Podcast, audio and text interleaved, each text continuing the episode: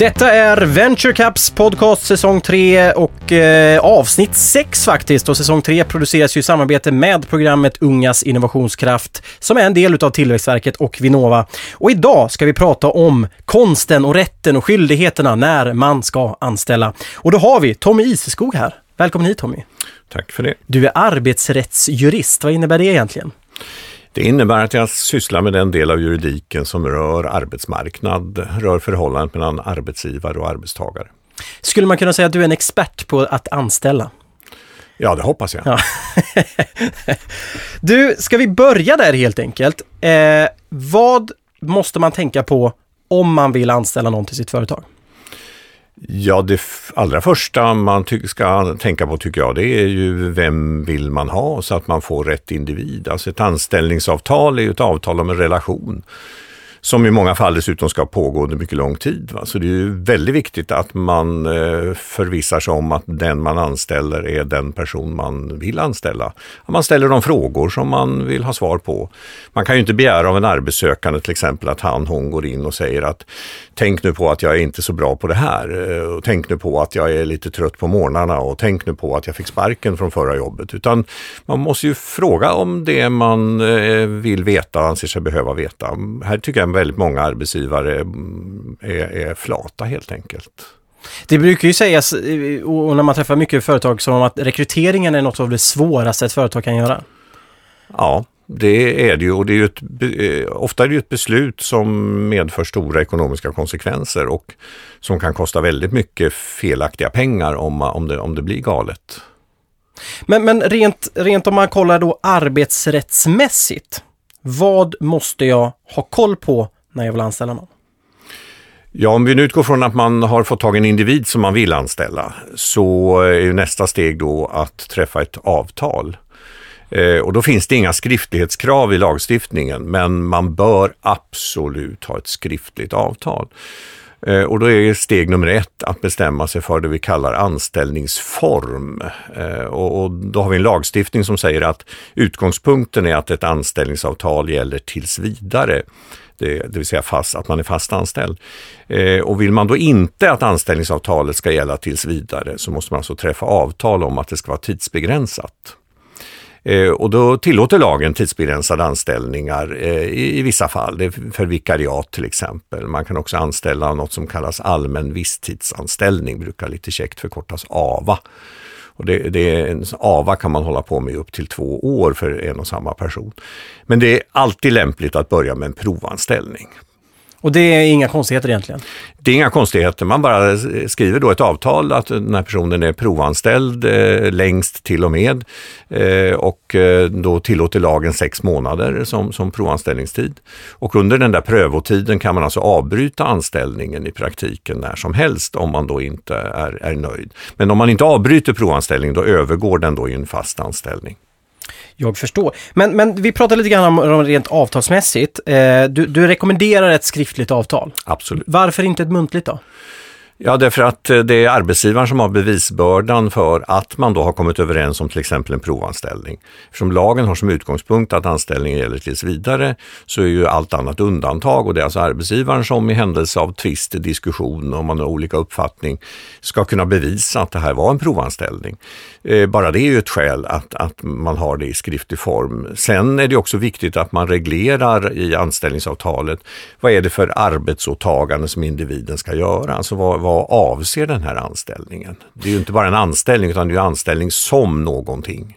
Ja, ska, ska, vi gå in lite djupare då på avtalet? Vad, vad, måste vara med egentligen? Kan, kan ett avtal se ut hur som helst? Eller vad, vad, vad måste man ha med för att det ska vara ett giltigt avtal? Ja, eftersom det nu inte finns några formkrav på ett anställningsavtal så kan det ju egentligen se ut hur som helst. Va? Men, men det, det, bör innehålla, det är naturligtvis vilka som är parter i avtalet så att det är klart, så att ingen tvekan om den saken. Det är oftast en självklarhet naturligtvis, vem som är arbetsgivare, vem som är arbetstagare. Men också då vad är det för arbetsåtagande, vad är det för anställningsform som jag nämnde nyss. Är det en provanställning eller en, en tidsbegränsad anställning eller är det rent av en fast anställning? Sen bör man ju också reglera eh, sådana villkor som är grundläggande, till exempel vilken ingångslön personen ska ha. Ehm, och ja, det där är i runda slängar det, det som bör ingå. Sen kan man ju naturligtvis lägga till eh, alla möjliga detaljer om man nu tycker att det är nödvändigt. Men det tycker jag kanske inte att det är. För det viktiga är att det är klart vilket arbetsåtagande det är, vilken anställningsform man har och vilka, vilka, vilken lön eller vilka grundläggande anställningsvillkor som gäller.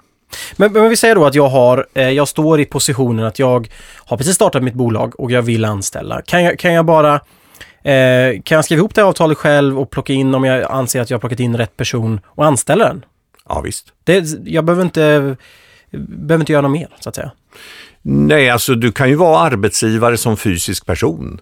Eh, sen ska du ju registrera det hos Skatteverket så att eh, du sköter de åtagandena. Men alltså sett från anställningssynpunkt och från arbetsrättslig utgångspunkt så, så kan du som fysisk person anställa en annan medmänniska, ja.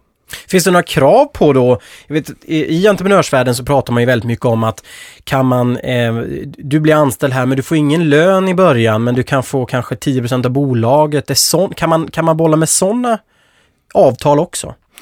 Ja, om man inte är bunden av kollektivavtal som reglerar eh, minimilöner. Eh, det är man ju oftast då inte om man är en nystartad företagare. Va? Då har man oftast inte bundit upp sig i något kollektivavtal. Eh, så har man inte ett kollektivavtal så, så kan man säga att lönefrågan kan regleras som parterna kommer överens om. Men har man eh, avvikelse från att personen har en så att säga vanlig lön, då, då är det ju väldigt viktigt att det är tydligt i det här avtalet vilken lön personen då ska ha eller hur den här, det här ekonomiska utbytet ska se ut. Eh, så, men visst kan man träffa avtal om detta, men bevisbördan ligger också här då på arbetsgivaren att man verkligen har en överenskommelse som ser, ser ut på det där lite udda sättet. Tycker du att, tycker att man som, som eh, eh, entreprenör eh, kan ta fram de här anställningsavtalen själv? Är det någonting som du, det är inte så himla krångligt? Eller är det, är det någonting som det behöver vara någon utbildad avtalsexpert som skriver ihop? Svaret är ju egentligen att det inte är så himla krångligt. Det är så? Eh, man kan eh, skaffa sig information via litteratur eller på annat sätt, säkert också via nätet. Eh, men det är ju viktigt att man skaffar sig information. Det är ju inte någon svår kunskap men eh, ett, ett fel som väldigt många arbetsgivare gör, även något större, det är ju att man faktiskt är för okunnig. Att man inte har satt sig in i vilka spelregler som gäller på arbetsmarknaden. Till exempel detta enkla då att har man inte avtalat om någonting annat, ja då gäller anställningsavtalet tills vidare.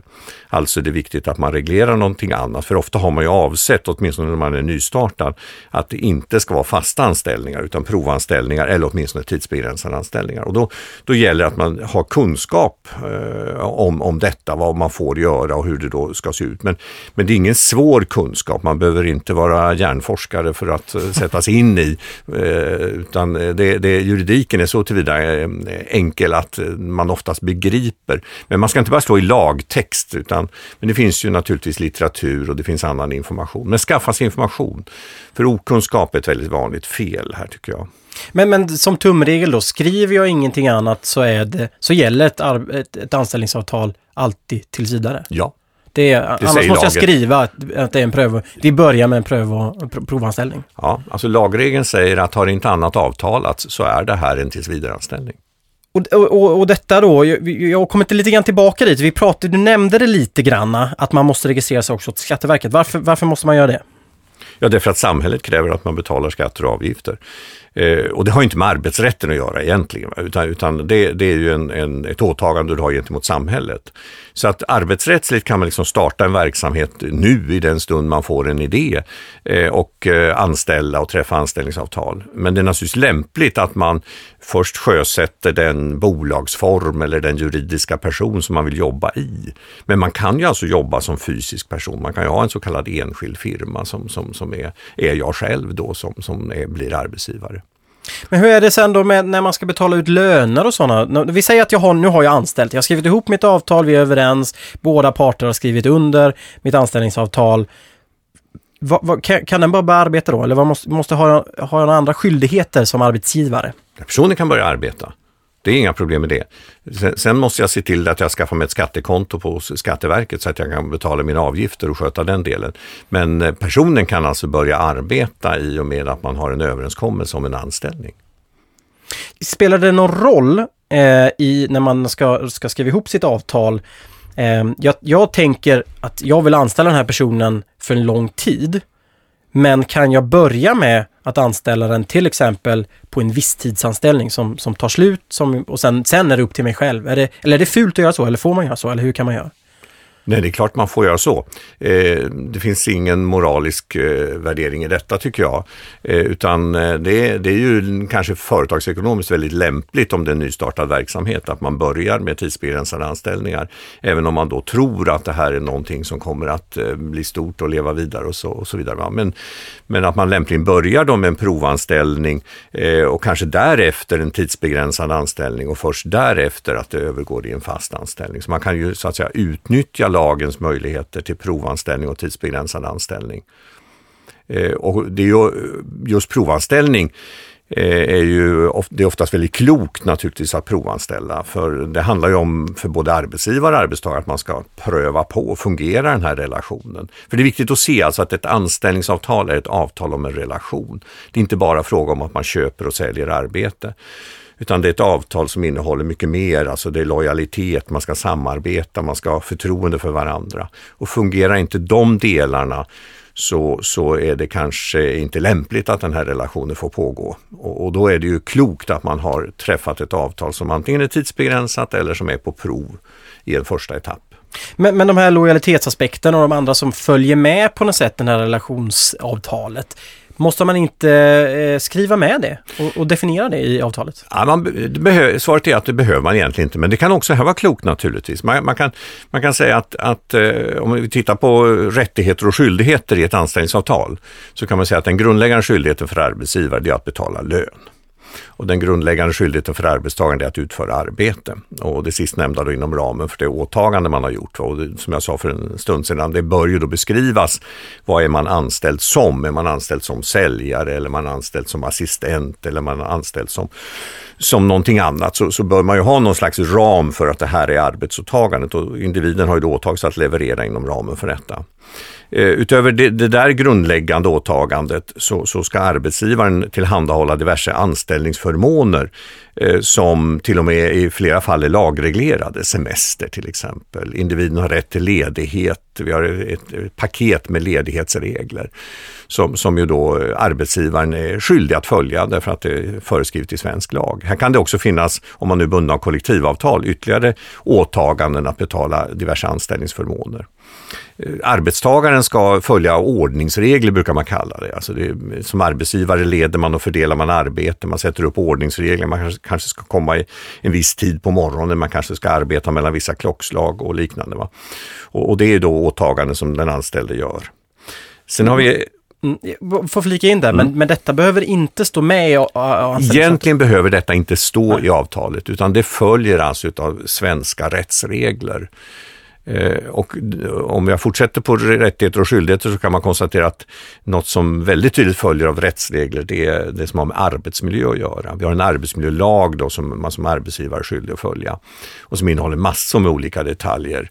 Allt från att man ska använda personlig skyddsutrustning i vissa typer av arbeten till att man ska bedriva något som kallas systematiskt arbetsmiljöarbete, ett kvalitetssäkringssystem. Vi behöver inte gå in på detaljer där men, men det är viktigt att man känner till eller att man har förståelse för att den typen av skyldigheter har man som arbetsgivare, att ge arbetstagaren en god arbetsmiljö.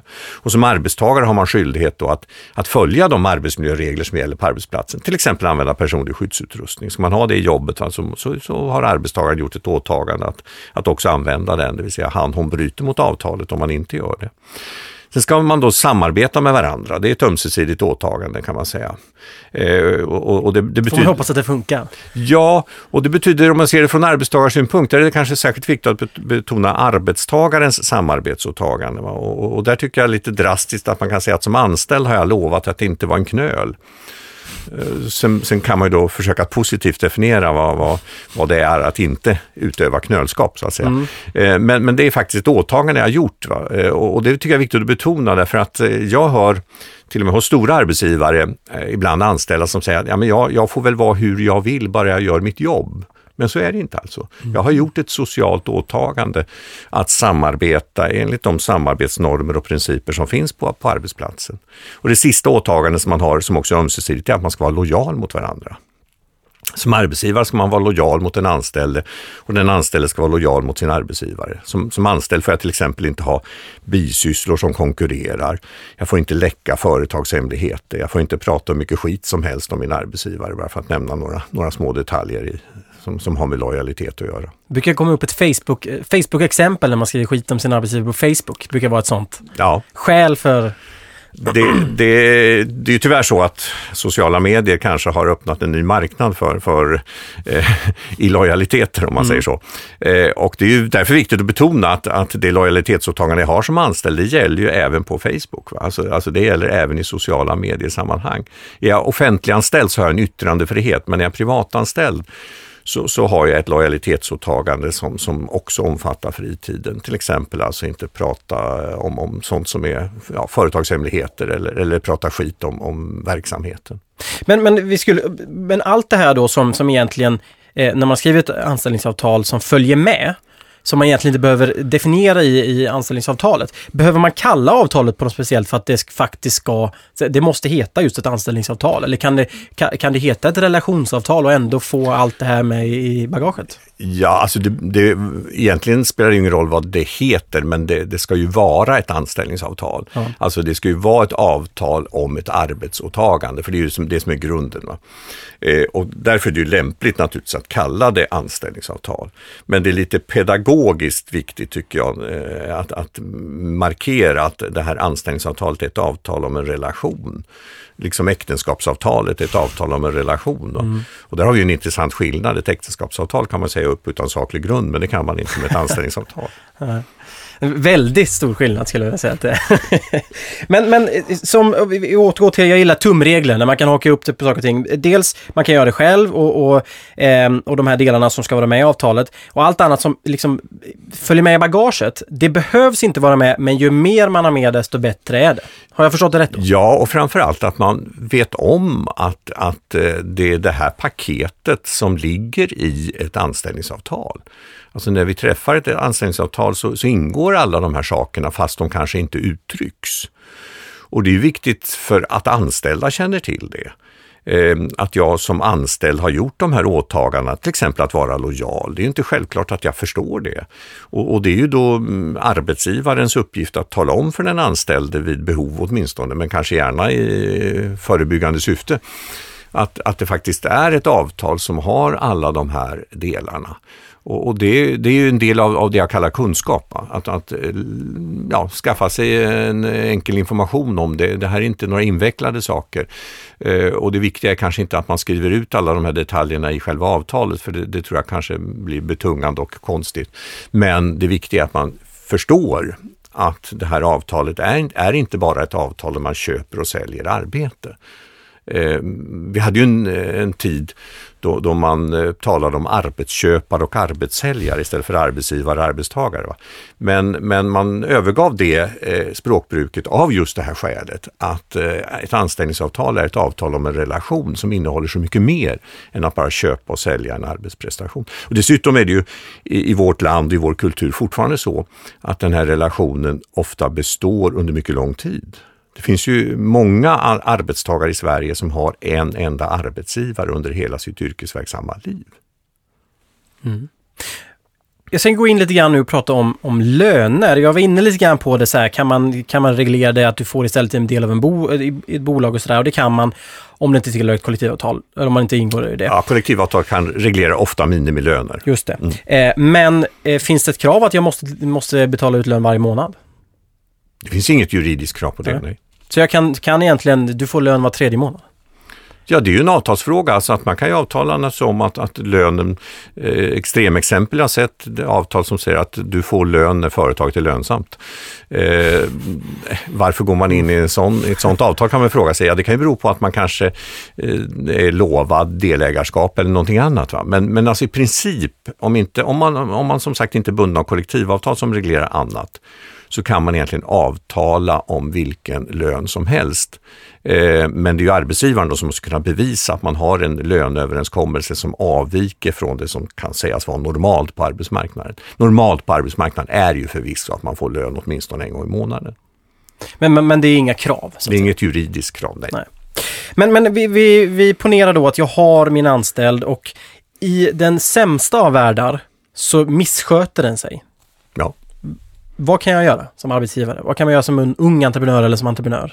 Jag har anställt någon men shit vad fel det blev. Ja, och då har vi en lag om anställningsskydd som säger att det måste vara saklig grund för att säga upp ett anställningsavtal. Och först av allt är det viktigt att skilja mellan uppsägning och avskedande. Eh, uppsägning innebär att anställningen upphör men efter utgången av uppsägningstid. Avskedande innebär att anställningen upphör med en gång. Om jag kort bara säger något om avskedande så kan man säga att avskedanden kan förekomma eh, om det är fråga om ett förtroendemissbruk av något slag. Om en person stjäl från sin arbetsgivare, förskingrar, eh, utövar våld på arbetsplatsen, alltså handlingar som typiskt sett är förtroendeförbrukande, då, då kan man avskeda. Och det kanske vi kan bortse ifrån i det här sammanhanget. De, de svåra fallen är alltså uppsägningsfall personen kommer för sent till jobbet då och då. Personen gör inte riktigt vad han ska, sitter för mycket med quizkamp på, på, på arbetstid eller vad det nu kan mm. röra sig om. Mm. Vad gör man då? Vad kan vara saklig grund för uppsägning? Jo, eh, för att förstå det här saklig grundbegreppet så är det viktigt att se att det egentligen innehåller tre kriterier. För det första så måste man då kunna visa att den här personen bryter mot ett åtagande som man har i sitt anställningsavtal, till exempel mot en ordningsregel, till exempel inte då eh, gör sitt jobb, till exempel är en knöl, till exempel är illojal för att relatera till, till de åtaganden jag pratade om tidigare.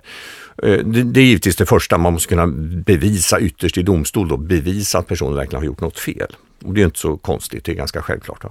Men det andra som krävs och som är det absolut viktigaste och där arbetsgivare gör fel när man gör fel, det är det man kan kalla medvetenhet. Och det betyder i praktiken två saker. Det ena är att jag som arbetsgivare måste vara konsekvent. Alltså om jag nu håller på tidspassning till exempel, så får jag, får, får jag alltså inte bete mig så att jag bara jagar en person men inte en annan. Mm. Utan jag måste agera konsekvent i min, min arbetsgivarroll. Och det stämmer väl med god moral skulle man till och med kunna påstå. Då. Men det andra som, som ligger i det här medvetenhetskriteriet som jag kallar det, det är alltså att personen måste vara medveten om att han löper risken att bli av med sitt jobb. Alltså man måste medveta, medvetandegöra personen, inte bara om att man anser att han hon missköter sig, utan dessutom att han hon löper risken att bli av med jobbet. Det vill säga personen måste få chans att ändra sitt beteende. Personen måste få chans att korrigera sitt beteende, medveten om att han hon löper risken att bli av med jobbet. Och har man eh, levt upp till de här kraven och personen trots detta fortsätter att missköta sig, då är det i princip saklig grund för uppsägning. Då ska det vara skada också, som man säger det tredje kriteriet. Men skada är det i praktiken när man kommer så långt. Jag menar, skada behöver inte vara en ekonomisk skada. Det kan vara förlorat förtroende, det kan vara negativ inverkan på arbetsmoral. Så skadekriteriet är inte problemet, utan problemet är att arbetsgivare inte lever upp till det här kravet att man har medvetandegjort personen om att han hon löper risken att bli av med sitt jobb. Man kanske har tjatat på personen 20 gånger om till exempel dålig tidspassning och sen 21 gången så tröttnar man och säger nej nu säger jag upp dig. Och det är inte då saklig grund för personen har inte medvetandegjorts om att han löpte risken att bli av med jobbet. Konsekvent agerande, att man klargör för personen på vilket sätt man anser att han hon gör fel och därigenom medvetandegör personen om att nu, nu löper du risken att bli av med jobbet om du inte skärper dig. Om personen fortsätter att missköta sig, inte korrigerar sitt beteende, då är det i princip saklig grund. V vad gör jag då som arbetsgivare? Om, om eh, jag har anställt en person som, ska, kan jag liksom bara eh, tack och hej? Eller vad, vad, vad gör Ja, då finns det naturligtvis procedurregler. Mm. Eh, så och, det finns mycket regler i det Ja, alltså det är inte så många kanske som det kan låta, men, ja. men, men det är ganska självklart kan jag tycka som jurist i alla fall, att det finns procedurregler i ett sådant läge. Då ska man underrätta individen om att man har för avsikt att säga upp personen och det ska man göra två veckor i förväg innan man lägger uppsägningen. Och då har personen chans att begära överläggning som det formellt kallas. Är personen med i en facklig organisation, det måste man kolla i det läget. Mm. Om personen är med i en facklig organisation, då måste man också tala om det här för facket. Det heter att man då ska varsla facket om samma sak. Och även facket har då möjlighet till överläggning. Och syftet med den här överläggningen, det är ju att se om man kan lösa problemet utan att man behöver hamna i en uppsägning.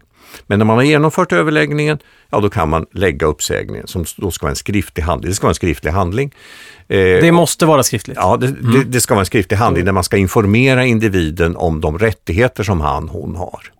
Och där, där skaffar man sig enkelt en sån mall. Den finns säkert att hämta på nätet någonstans. Va? Men, men det är, det är, man ska informera om att personen då kan klaga på det här, gå till domstol inom viss tid och så vidare. Va? Och, och, men, men, det är viktigt att man skaffar tar fram den mallen i det läget. Själva uppsägningshandlingen ska, ska alltså följa den här mallen så att man informerar individen om rättigheterna. Men därmed så, så, så sägs alltså anställningsavtalet upp och då löper ju uppsägningstid. Och uppsägningstiden är minst en månad i lagen eh, och sen så är, har man varit anställd mer än två år så, så är den två månader och sen ökar den ända upp till sex månader max. Men, men längre än sex månader är inte uppsägningstiden. Då måste personen ha varit anställd i tio år för att komma upp i den uppsägningstiden. Sen kan man avtala om längre uppsägningstid. Det är inte helt ovanligt att man avtalar om att uppsägningstiden ska vara längre än en månad. Det kan ligga både i arbetsgivarens och arbetstagarens intresse. Ja, precis. Nu är vi inne på väldigt tråkiga saker. Vi har förhoppningsvis så ja, hamnar man inte det, det är så när man pratar om jurister. Ja. Alltså, jurister är ju eländ, eländesfixerade. Vi behövs inte så länge allt fungerar väl och så länge det inte uppstår tvister. Och det är det som är juridiken, att, att, att den, den handlar om när, när det uppstår tvistigheter. Men det viktiga är ju att se då att, att ha tillräcklig kunskap om den här juridiken så att man kan undvika de här tvistigheterna. Men, men vi, vi, vi, jag kommer fortfarande gå in lite grann på de negativa banorna här. Mm. Men vi säger att vi har ett nystartat bolag. Jag har verkligen hittat en pang-rekrytering. Vilken tillgång för bolaget. Men det vet ju också ett, ett konkurrerande bolag. Ja. Hur, hur, har jag någon liksom, har jag någon trygghet i att ha, eller kan den bara, tack och hej, min, min, min pang-rekrytering? Ja, du kan avtala om längre uppsägningstid då. Eh, det, det, är ju inte helt ovanligt att man gör det. Men man kan i princip aldrig hindra en person från att säga upp sig. Det är det som eh, bland annat bidrar till att vi använder uttrycket arbetsmarknad. Det är en marknad där, som man då kan agera på. Och man kan inte i praktiken binda upp personen i avtal så att han hon inte kan eh, använda sitt, sitt yrkeskunnande. Så att säga. Däremot, däremot så, så får personen inte sprida företagshemligheter. Och det gäller ju även efter att en anställning har upphört, att man i princip då är bunden att inte sprida företagshemligheter som man har fått sig till livs hos sin, sin arbetsgivare. Men kan den eh, från fredag till måndag säga tack och hej? Och säga ja. att jag, det är jättekul att jobba med dig, men nu ska jag gå och jobba hos de här istället. Ja, då följer ju inte personen avtalet, för då iakttar ju inte personen sin uppsägningstid eftersom den är minst en månad. Va? Eh, och, och, det betyder, rent fysiskt kan du inte hindra personen. Han kan ju gå ut genom dörren och försvinna.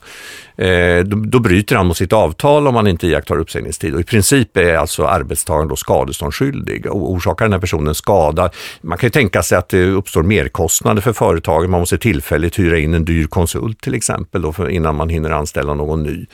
Så att i, i princip så, så ådrar sig den personen ett skadeståndsansvar om, om han hon inte iakttar avtalad eller lagstadgad uppsägningstid. Nu tänker jag gå in på lite roligare saker. Mycket roligare saker. Nej, det vet jag inte riktigt om det Men vi har pratat, det låter som att det är, det är mycket, mycket att hålla koll på. Är det det? Är det svårt att anställa? Nej, det tycker jag inte. Alltså det, jag tycker det är överdrivet. Eh, alltså, eh, tyvärr är många arbetsgivare okunniga, men det beror på att, att de inte har ansträngt sig för att ta reda på vad som gäller, tycker jag. Alltså sätter man sig en helg och läser en bok i arbetsrätt så är jag övertygad om att man eh, får tillräckligt med kunskaper för att veta vad man, vad man åtminstone behöver fråga om. Ehm, och jag tycker kanske ibland att det är för lite av arbetsrättsutbildning i olika starta eget-verksamheter. Eh, därför att det är ju trots allt Eh, en av meningarna med att driva verksamheter är att man ska anställa. Så att eh, jag tycker nog att man behöver mer kunskap, men det är inte, det är inte svåra saker egentligen. Alltså arbetsrätten tycker jag är mycket enklare än skattejuridiken till exempel. Eh, och dessutom är det ganska kul det här, för det handlar ju om, det handlar om viktiga saker. Det handlar om relation som sagt Det handlar ju om, om, om, om då en tillgång för, för verksamheten som man ska, ska vara med och leva med och, och dras med under kanske mycket mycket lång tid. Och då är det ju jätteviktigt att man vet vilka spelregler som gäller. Men alltså det är ju på flera um, områden i livet som, som vi tyvärr inte har alla de kunskaper vi skulle behöva. Äktenskapsavtalet är väl just ett annat exempel där vi kanske ingår det avtalet utan att veta alla, alla konsekvenser.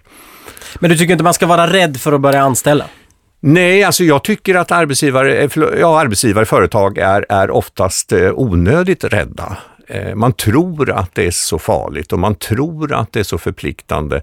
Men alltså arbetsrätten är ju väldigt hygglig eh, när det gäller då att, att nyanställa. För det finns stort utrymme för tidsbegränsade anställningar som jag nämnde och, och, och för provanställning. Så man behöver ju inte binda upp sig eh, för, för några långa perioder. Så att på det viset så, så, så, så tycker jag att det finns en, en överdriven, ofta tycker jag att det finns en överdriven rädsla när det gäller att anställa. Och man, man försöker med olika andra konstruktioner jobba med andra firmor, att med, de, man, de man anlitar ska ha eget företag och liknande. Och, och, det tycker jag är, förutom att det kan vara juridiskt tveksamt, så, så tycker jag det är, oftast är väldigt onödigt.